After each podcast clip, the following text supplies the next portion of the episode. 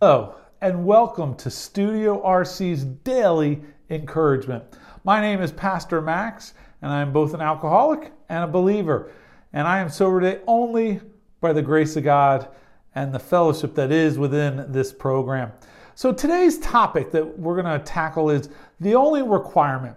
And according to the third tradition, it states um, the only requirement, and in this regard, it's for AA, but uh, for NA, all the 12 step membership is a desire. The only requirement for membership is a desire to stop drinking or using, um, and that desire is really is really willingness. And so I want to talk a little bit today about willingness. Um, if there had been any physical or mental, moral, or even religious requirements for membership, um, m- many of us would have have just said, "Stop, I'm out." Like, I, no, I that's I'm not okay. I'm not ready for that. Um, and what we found is that the being that the only requirement for membership is a desire to stop, that was our charter for individual freedom. The most impressive thing to us was the feeling of acceptance from the members. Whether it's in a 12 step fellowship, whether it's here in Recovery Church, when someone comes in, um, they are accepted and encouraged, encouraged. There is true tolerance because we understand the journey. And so we understand and are there to encourage people as they first come through the doors. Um, one of the things that it, it says in uh, AA's 12 steps and 12 traditions, it says, once we have placed the key of willingness in the lock and have the door ever so slightly open, we can find that we can always open it some more. Willingness is the key um, to being able to unlock our spirituality. The willingness to give up my own pride, my self will, to a power that is greater than myself has proved to really be the only ingredient that's absolutely necessary to solve all of my problems today. When I have a willingness to turn things over uh, to God, when I, I get self will, when I get my pride out of the way, it might not even change the situation per se, but it changes my approach to that situation. Even the smallest amount of will, willingness, if sincere, is sufficient to allow God to enter and take control over any problem, pain, or obsession that we have.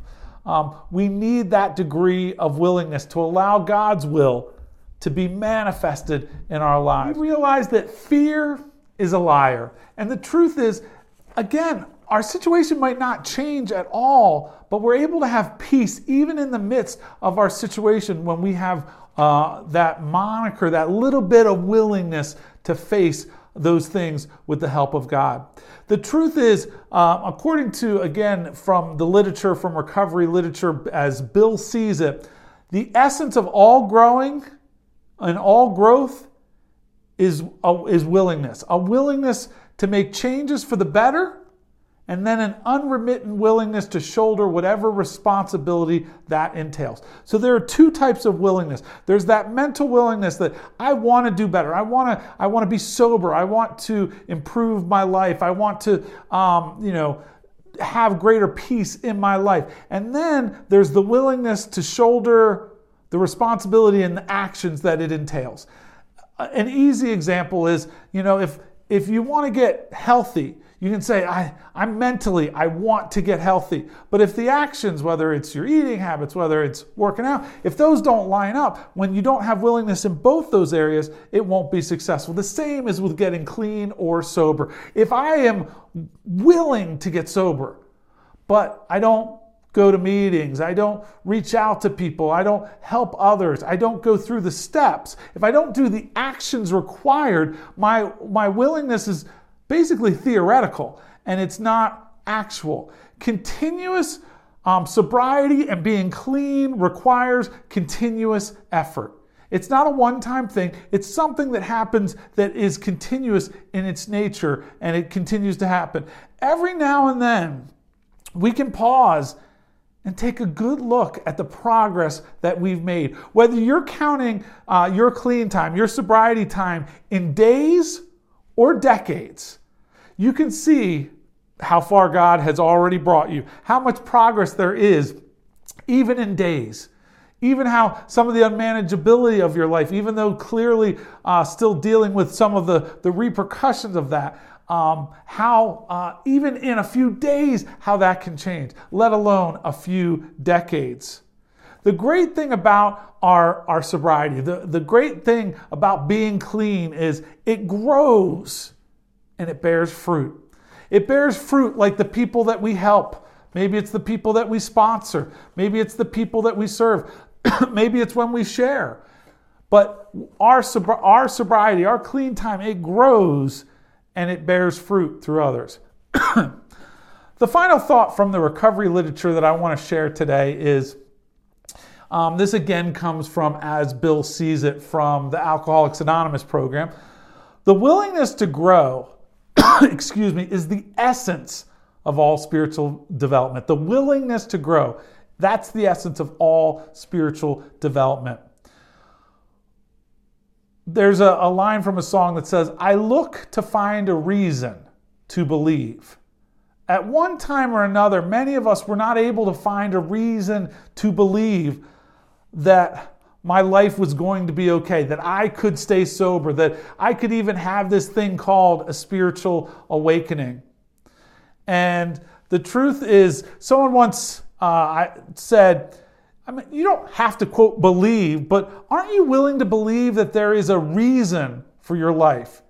Even though you may not know yourself what the reason is, or that you um, may not sometimes even know the right way to behave or live that out, but there's a reason for your life. Can you believe that? Um, when we see how uh, willing we, can, we are to believe that there's a reason for our life, that's when we, we really can start on the steps. I, I have a purpose in my life, I have a reason to live. And so, because I have that reason, I'm willing to do the steps. Um, when we begin with I'm willing, we're using that key um, that leads to action, honesty, and openness um, to a higher power moving through our lives. I love the thought that there's a reason for my life.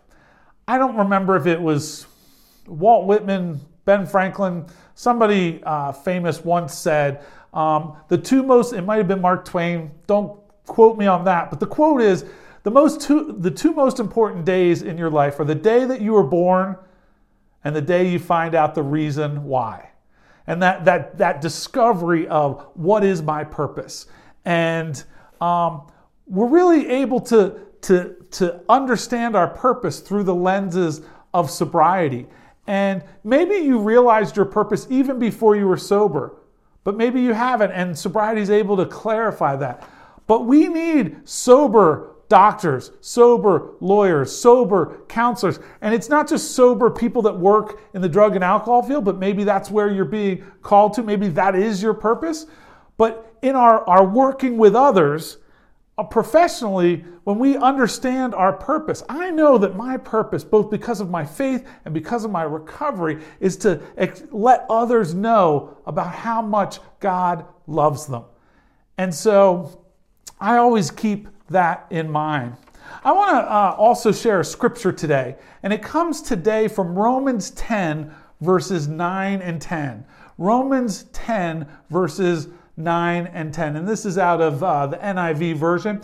If you declare with your mouth that Jesus is Lord and believe in your heart that God raised him from the dead, you will be saved.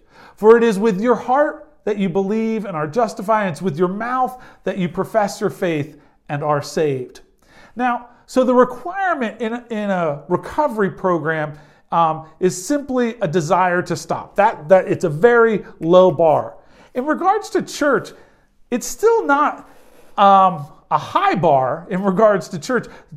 To be a follower of Jesus, it says that if you declare with your mouth Jesus is Lord and you believe in your heart that God raised him from the dead, you will be saved. That's the bar in regards to faith. And for for us in Recovery Church, we live in the middle of that tension because honestly, if you came in the room um, of recovery and somebody said, you need to believe this right away, again, we might have, hold on. I'm, no, I like, The only requirement is that desire to stop, that willingness to stop, because we really can't comprehend greater than that uh, in the beginning.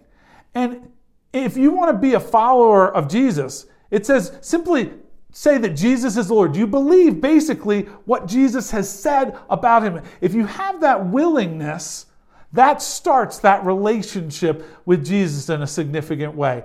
And Recovery Churches sits in the middle and kind of helps that, whether as you are, are growing from your desire to stop to all the way to that spiritual awakening. And maybe you want to explore what that spiritual awakening is. And in the church, the spiritual awakening has a low bar by saying that Jesus is Lord and that you believe that God raised him from the dead, that, that he was resurrected, that whole Easter experience. And so, um, but that will set your path in the faith world. And so the only requirement in recovery is a desire to stop.